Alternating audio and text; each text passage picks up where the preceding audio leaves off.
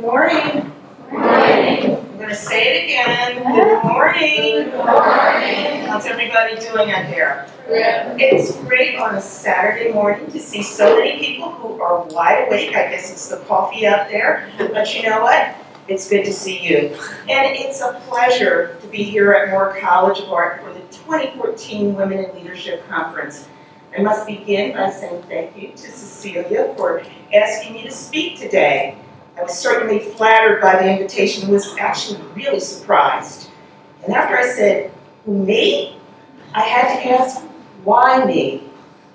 And the reason I ask that question is because as I look at you, I have the feeling that I'm no different from you.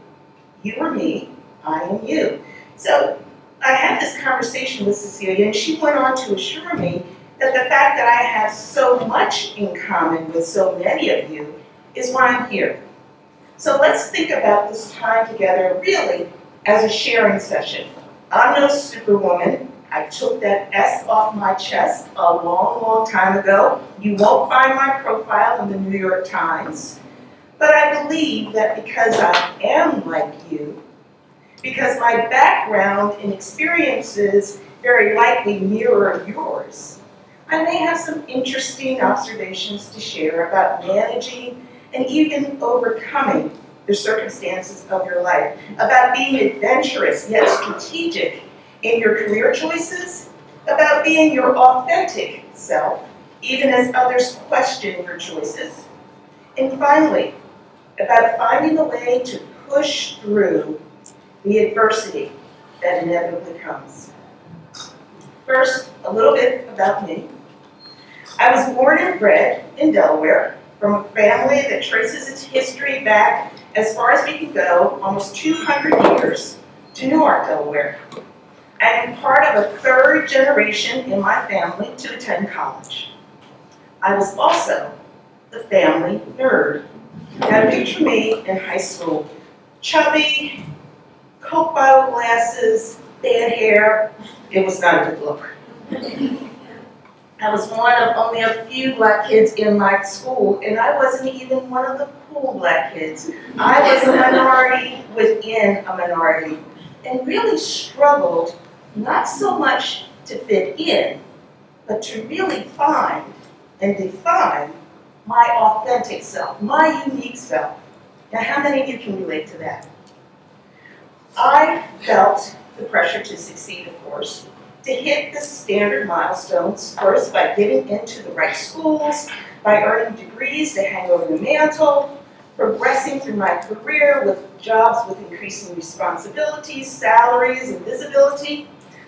But I knew that I had to follow my own road to success. Now, luckily, my family embraced the value of a liberal arts education. They were not strictly married to the idea that the only roads to success were through business, the sciences, or the law. So off I went to Spelman College. It's a wonderful college for African American women. I really had no idea of what I wanted to do. But knowing that I had an affinity for history and for art, I decided to major in history. And I recall my dad being very careful not to discourage me from going in that direction, but also cautioning me, well, you know you probably won't make any money.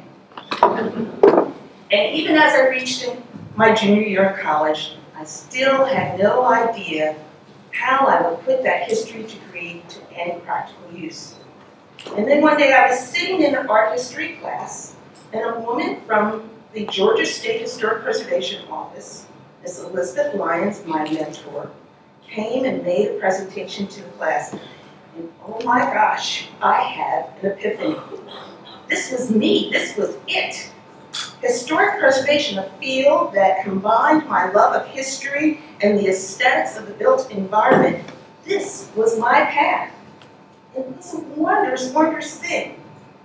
But this was actually in the late 70s, and who ever heard of historic preservation? Certainly my family hadn't. I remember telling my grandfather that I would be going to Cornell to get my master's in historic preservation planning.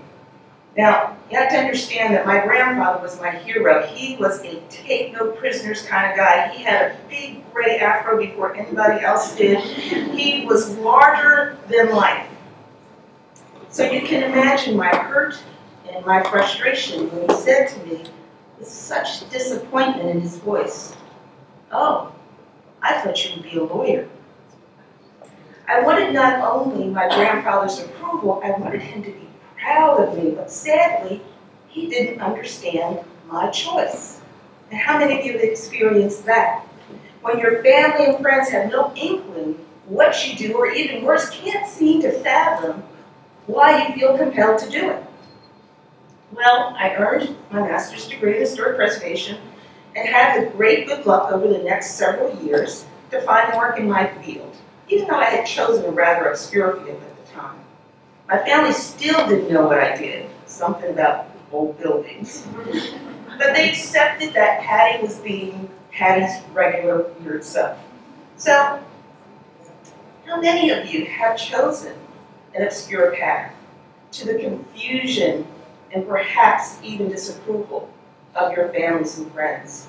How many of you have felt compelled to follow that path, even though there's no assurance of financial security at the end of that path? okay, we're all in the same club, right? well, that was certainly my story, my reality, and my circumstance. But I've come to firmly believe that life is 10% circumstance and 90% what you do with those circumstances. So let's talk about the 90%. Now that you've made your choices, let's talk about how you can find success, or perhaps the better word is fulfillment. Some may call it finding your passion. I call it finding and, and, embracing the why of what we do. What Cecelia just called your personal credo, the idea of understanding your values, the this I believe. Whatever word or phrase you use, it's about waking up each morning eager to go about your work, knowing that you're growing in your creativity, your self expression, in your authentic self.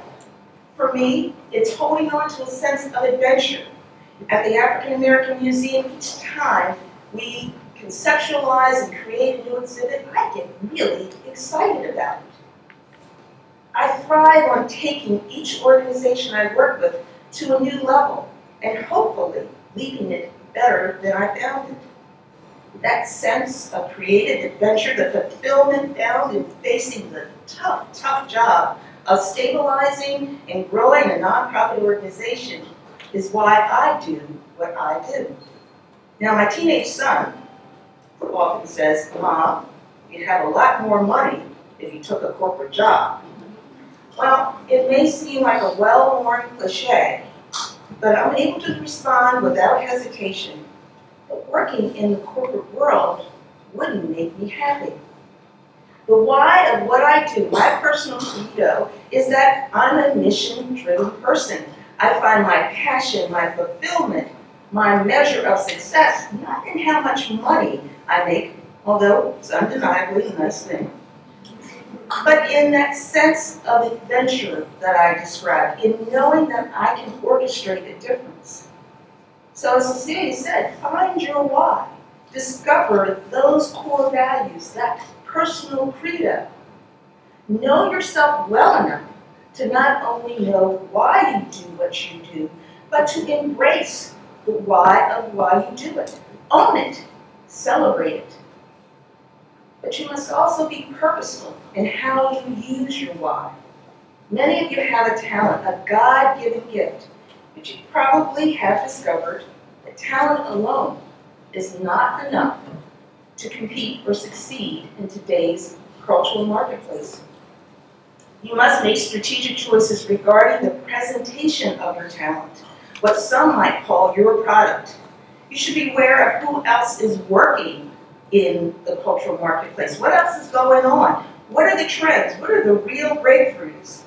Believing that there is a virtue in working in isolation, that somehow your work will be a pure presentation of you and you alone if you do, is not only naive, but it's rather arrogant and will, I believe, ultimately undermine your success.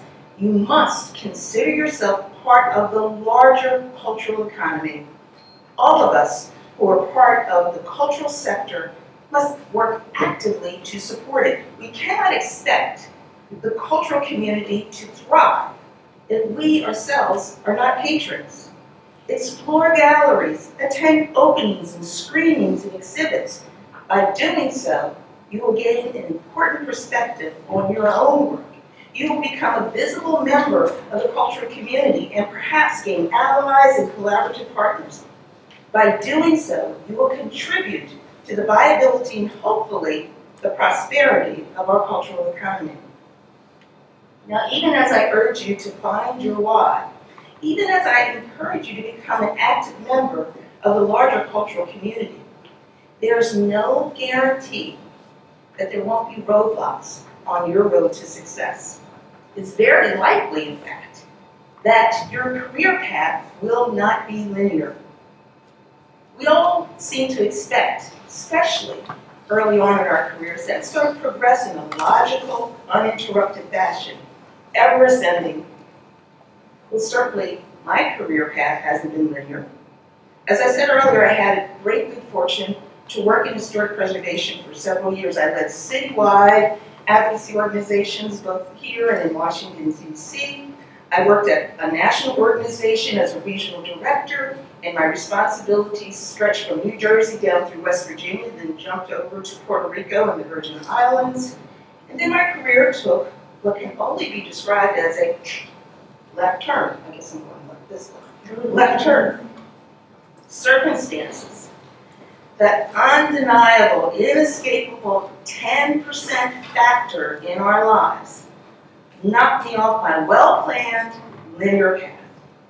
I went to work for the National Foundation for Rhythm and Blues, an organization that celebrates rhythm and blues as a unique American musical genre. And we distributed grants to aging artists who often had been cheated out of their royalties. What? Music, rhythm and blues, how did that fit in? You're an historic preservationist. What's going on here? Well, for three years, instead of preserving historic buildings, I worked to celebrate another kind of cultural resource, music. The job did have its perks. I hung out with Bonnie Raitt and Aretha Franklin and other singers. A lot of them, despite their age and often dire financial straits, were unparalleled entertainers. And what I came to understand was that as artists, they knew their why. They believe, these aging artists believe, truly and wholeheartedly, that music making and music is their life's work.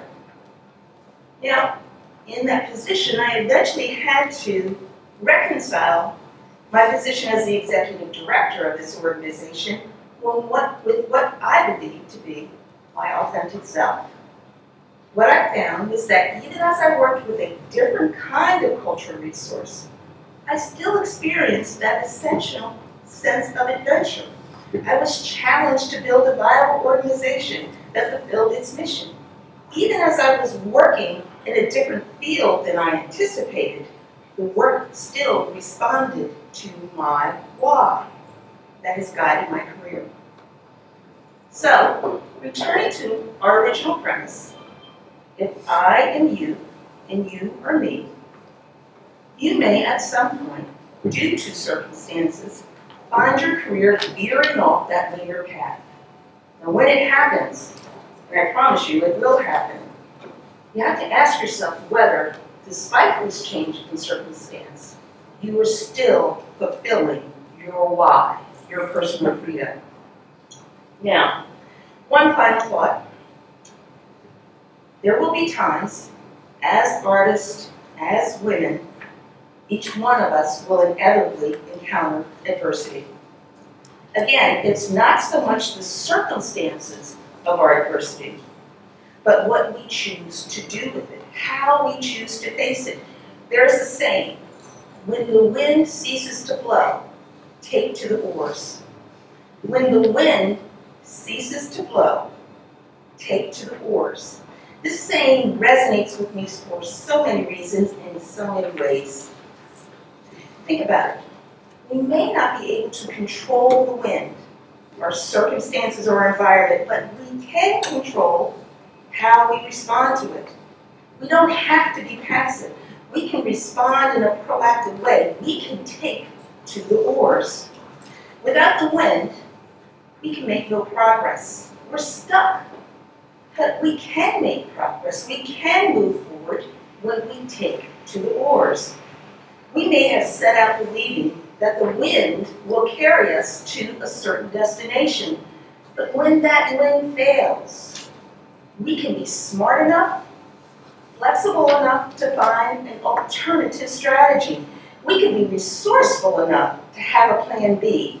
And when the wind ceases to blow, we can use our grit, our determination, our physical selves, our power of self-will to take to the wars.